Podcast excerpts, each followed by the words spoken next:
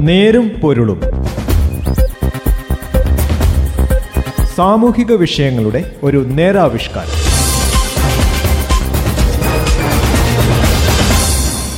നമസ്കാരം. നേരും പൊരുളിന്റെ പുതിയൊരു അധ്യായത്തിലേക്ക് സ്വാഗതം. ഇന്ന് ഈ പരിപാടിയിൽ ഞാൻ ജോസഫ് പള്ളത്ത്. സർവ അതിരുകളും ഭേദിച്ച് മൃഗങ്ങൾ കൃഷിയിടങ്ങളിലെത്തുന്നു. കർഷകന്റെ അധ്വാനത്തിനും ചിലപ്പോൾ ജീവനും അത് ഭീഷണിയാകുന്നു. അതിന് പരിഹാരമുണ്ടാകണം. പക്ഷേ വന്യജീവികളൊന്നും വേണ്ട എന്ന തരത്തിലുള്ള നിലപാടും അപകടകരമാണ്. നെരുംപൊരുളും ഇന്ന് ഈ വിഷയത്തിലേക്കാണ്. തിരുവിതാംകൂർ മഹാറാണി ആയിരത്തി എണ്ണൂറ്റി പതിനെട്ടിൽ ഒരു വിളംബരമിറക്കി പ്രജകൾ തോക്ക് മുതലായ ആയുധങ്ങൾ കൈവശം വെക്കുന്നത് കുറ്റമായതിനാൽ ഒളിപ്പിച്ചു വെക്കുന്നു എന്നാൽ കൃഷിയിടങ്ങളിൽ വരുന്ന വന്യജീവികൾ കൃഷി നശിപ്പിക്കുന്നുണ്ട്. കൃഷി സംരക്ഷിക്കാനുള്ള വെടിയുണ്ടയും മറ്റും ആഫീസുകളിൽ നിന്ന് വാങ്ങണം. കാട്ടുപന്നിയെ ക്ഷുദ്രജീവിയായി പ്രഖ്യാപിക്കണമെന്നാവശ്യപ്പെട്ട് സംസ്ഥാന സർക്കാർ കേന്ദ്രത്തെ സമീപിക്കുമ്പോൾ നാം മനസ്സിലാക്കേണ്ടത് ഇത് കർഷകർ നൂറ്റാണ്ടുകളായി അനുഭവിക്കുന്ന പ്രശ്നമാണ് എന്നതാണ്. ഒരു പുതിയ സംഭവമായി കാണുകയും വന്യജീവികളെ മുഴുവൻ ശത്രുപക്ഷത്ത് നിർത്തുകയും ചെയ്യുന്ന സമീപനം വേണ്ടെന്നർത്ഥം. അക്കാലത്ത് തന്നെ മദ്രാസ് ഗസറ്റിയറിൽ വയനാടിനെക്കുറിച്ച് പരാമർശിക്കുന്നത് വേലികളുടെയും ഏറുമാടങ്ങളുടെയും നാട് എന്നാണ്. അതായത് മൃഗങ്ങളിൽ നിന്ന് സംരക്ഷണം നേടാനുള്ള സംവിധാനങ്ങൾ അന്നേ ഉണ്ട് എന്നർത്ഥം. അന്ന് കാട് കൂടുതൽ സമൃദ്ധമായിരുന്നതിനാലും കാടിന്റെ അളവ് കൂടുതൽ ആയിരുന്നതിനാലും വന്യമൃഗ ഭീഷണിക്ക് അതിരുകൾ ഉണ്ടായിരുന്നു. ഇപ്പോൾ അതില്ല. കാട് നാടിന്റെ അത്ര പോലും ഫലഭൂഷ്ടമല്ലാതായി സർവ അതിരുകളും ഭേദിച്ച് മൃഗങ്ങളുടെ സാന്നിധ്യം കൃഷിയിടങ്ങളിൽ കാണുന്നു. അതിനാൽ അധ്വാനത്തിനും ചിലപ്പോഴൊക്കെ ജീവനും നാശമുണ്ടാകുന്നു. ഇതിന് പരിഹാരമുണ്ടായേ തീരൂ. കുടിയേറ്റവും കയ്യേറ്റവുമാണ് കുറ്റമെന്ന് പറയുന്നതിനോട് യോജിപ്പില്ല. അതക്കാലത്തെ ശരിയായിരുന്നു. കാട് സുരക്ഷയുടെ ഭാഗമായാണ് അന്ന് കാടുകൾ വെട്ടിത്തെളിച്ച് കൃഷി ഇറക്കേണ്ടി വന്നത്. അന്നത്തെ ശരി ഇന്നത്തെ തെറ്റാണെന്ന് വ്യാഖ്യാനിക്കുന്നതിലും അർത്ഥമില്ല. ഇപ്പോഴത്തെ പ്രശ്നങ്ങൾക്ക് പരിഹാരമാണ് വേണ്ടത്. ആ അർത്ഥത്തിൽ ഇപ്പോൾ കൃഷിയിടങ്ങളിൽ ഏറ്റവും കൂടുതൽ നഷ്ടമുണ്ടാക്കുന്നത് കാട്ടുപന്നി എന്ന കാര്യത്തിൽ തർക്കമില്ല. ആനയെ പിന്നെയും നേരിടാം. കാട്ടുപന്നിയെ എന്തു ചെയ്യുമെന്ന് അറിഞ്ഞുകൂടാം എന്നാണ് വയനാട്ടിലുള്ള കർഷകർ പറയുന്നത്. ഇവിടെ മാത്രമല്ല ഇന്ത്യ മുഴുവൻ കാട്ടുപന്നിയാണ് പ്രധാന ശല്യജീവി. ക്ഷുദ്രജീവി എന്ന വാക്ക് ഉപയോഗിക്കുന്നുമില്ല. വന്യജീവി ആക്രമണം എന്ന് പറയുന്നത് തന്നെ ശരിയല്ലെന്നാണ് പൊതുവെയുള്ള പക്ഷം.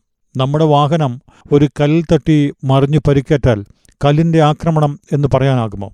ഭക്ഷണം തേടിയിറങ്ങുന്ന കാട്ടുപന്നിയോ ആനയോ മൂലമുണ്ടാകുന്ന അപകടം എന്നതാണ് ശരി. ഇന്നൊരു മനുഷ്യനെ കൊല്ലണം എന്ന് ഗൂഢാലോചനയുടെ ഒരു മൃഗവും കാടിറങ്ങാറില്ല. അങ്ങനെ കരുതിക്കുട്ടി ആക്രമണം നടത്തുന്ന ഒരേ ഒരു ജീവി ചിലപ്പോൾ മനുഷ്യനാകാം. ഗുജറാത്തിൽ ലിറ്റിൽ റാൻ ഓഫ് കച്ചിൽ കാട്ടുപന്നിയെ കൊല്ലണമെന്ന് നാട്ടുകാർ ഒന്നു ചേർന്ന് ആവശ്യപ്പെട്ടിരുന്നു. നാട്ടിലെ ചെറിയ കുറ്റിക്കാടുകളിൽ പോലും ഒന്ന് പത്തായും പത്ത് നൂറായും പെരുകാവുന്ന ജനിതക രീതിയാണ് കാട്ടുപന്നിയുടേത്. കാട്ടുപന്നിയെ ശല്യജീവിയായി പ്രഖ്യാപിക്കണമെന്ന ആവശ്യവുമായി കേന്ദ്രത്തെ സമീപിച്ചത് നല്ല നീക്കമാണ്. ഹിമാചലിൽ കുരങ്ങ് ശല്യജീവിയാണ്. ബീഹാറിലും ഗുജറാത്തിലുമടക്കം പല ഉത്തരേന്ത്യൻ സംസ്ഥാനങ്ങളിലും കാട്ടുപന്നി ശല്യജീവിയാണ്. ആ പ്രഖ്യാപനം കൊണ്ട് മാത്രം ഇവയെ നിയന്ത്രിക്കാൻ കഴിഞ്ഞിട്ടുണ്ടോ എന്ന ചോദ്യം പ്രസക്തമാണ്. പല ഉത്തരേന്ത്യൻ സംസ്ഥാനങ്ങളിലും കാട്ടുപന്നിയെ കൊല്ലാനറിയാത്ത കർഷകരുണ്ട്. ആന്ധ്രയിൽ നിന്നും മറ്റും ഷൂട്ടർമാരെ കൊണ്ടുപോയി താമസിപ്പിച്ച് പരമാവധി കൊന്നെടുക്കുന്ന രീതി വരെ അവിടെയുണ്ടായി. അതും പൂർണമായി ഫലപ്രദമായില്ല. കേന്ദ്രത്തെ സമീപിക്കുന്നതിന് മുൻപ് സംസ്ഥാന സർക്കാർ കുറെ ഗ്രഹപാഠം ചെയ്യേണ്ടി വരുന്നു എന്നാണ് ഇതിൽ നിന്ന് നാം മനസ്സിലാക്കേണ്ടത്. കേരളത്തിലെവിടെയും കാട്ടുപന്നിയെ കണ്ടാൽ വെടിവെച്ച് കൊല്ലാവുന്ന വിധത്തിലുള്ളൊരു പ്രഖ്യാപനത്തിലേക്ക് പോകാനാവില്ല. കേന്ദ്രം അങ്ങനെ കണ്ണടച്ചൊരു ഉത്തരവും നൽകിയില്ല. കാടിന്റെ സാമീപ്യവും കൃഷിയുടെ രീതിയും മറ്റും പരിഗണിച്ച് മേഖലകളായി വേർതിരിച്ചാണ് കാട്ടുപന്നിയെ ശല്യജീവിയെ പ്രഖ്യാപിക്കുക. അതും പ്രത്യേക കാലാവധിയിലേക്ക് മാത്രം. ഏത് സ്ഥലം എത്ര കാലത്തേക്ക് എന്നത് പരിഗണിച്ച് കേന്ദ്രം ഉത്തരവിറക്കിയുള്ളൂ. ഉദാഹരണത്തിന് ഇടുക്കിയിലും വയനാട്ടിലുമൊക്കെ കാടിനുള്ളിൽ മനുഷ്യവാസമുള്ള സ്ഥലങ്ങളിൽ കാട്ടുമൃഗങ്ങളുണ്ട്. ഇവിടെ കാട്ടുമൃഗമെന്ന് വിളിക്കാമോ നാട്ടുമൃഗമെന്ന് വിളിക്കാമോ എന്നത് പ്രസക്തമാണ്. ശല്യജീവിയായി പ്രഖ്യാപിക്കപ്പെട്ടുവെന്ന് തന്നെ ഇരിക്കട്ടെ. ഇവയെ കൊല്ലാൻ ലൈസൻസുള്ള തോക്കുള്ളവർ എത്രയുണ്ട്? എങ്ങനെ ഇവയുടെ എണ്ണം കുറയ്ക്കും എന്നതൊക്കെ സർക്കാർ ചർച്ച ചെയ്യേണ്ടി വരും. റൈഫിൾ ക്ലബ്ബുകാരെ ഉപയോഗിക്കുന്നവരെ പരിഗണിക്കേണ്ടി വരും. ജനജാഗ്രതാ സമിതികളെ ശക്തിപ്പെടുത്തി തദ്ദേശ സ്ഥാപനങ്ങൾക്ക് ഉചിത പരിഹാരം തേടാനുള്ള അവസരവും വേണം. ഇതൊക്കെയാണെങ്കിലും കാട്ടുപന്നിയെ ശല്യജീവിയെ പ്രഖ്യാപിക്കണമെന്ന ആവശ്യമുയർന്നതോടെ വന്യജീവികൾ ഒന്നും വേണ്ട എന്ന തരത്തിൽ ശത്രു മനോഭാവത്തോടെയുള്ള സമീപനവും കാണുന്നുണ്ട്. അത് വലിയ അപകടം ചെയ്യും. ജനങ്ങളുടെയും പ്രകൃതിയുടെയും അതിജീവനത്തെയാകും അത് ബാധിക്കുക എന്ന കാര്യത്തിൽ തർക്കമല്ല. കൃഷി ലാഭകരം അല്ലാതായൊരു സാഹചര്യത്തിൽ കർഷകരുടെ കണ്ണീര് തന്നെ പ്രധാനം. അതേസമയം മറ്റു ജീവജാലങ്ങൾ നമ്മുടെ ആവാസ വ്യവസ്ഥയിൽ നിലനിൽക്കേണ്ടതും അനിവാര്യം. കാടിനടുത്തോ കൃഷി ചെയ്തിരുന്ന മുൻ തലമുറയ്ക്ക് അവിടെ എങ്ങനെ സഞ്ചരിക്കണം എങ്ങനെ പെരുമാറണം എന്നറിയാമായിരുന്നു. കണ്ണും മൂക്കും ചെവിയും തുറന്നു വെച്ച് വായ അടച്ചു വെച്ച് എന്നൊരു രീതി തന്നെ ഉണ്ടായിരുന്നു.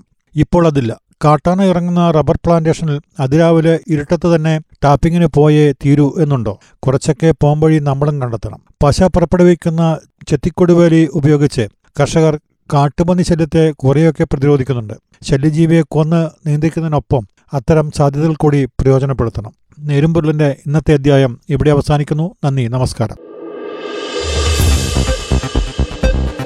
നേരും പൊരുളും. സാമൂഹിക വിഷയങ്ങളുടെ ഒരു നേരാവിഷ്കാരം.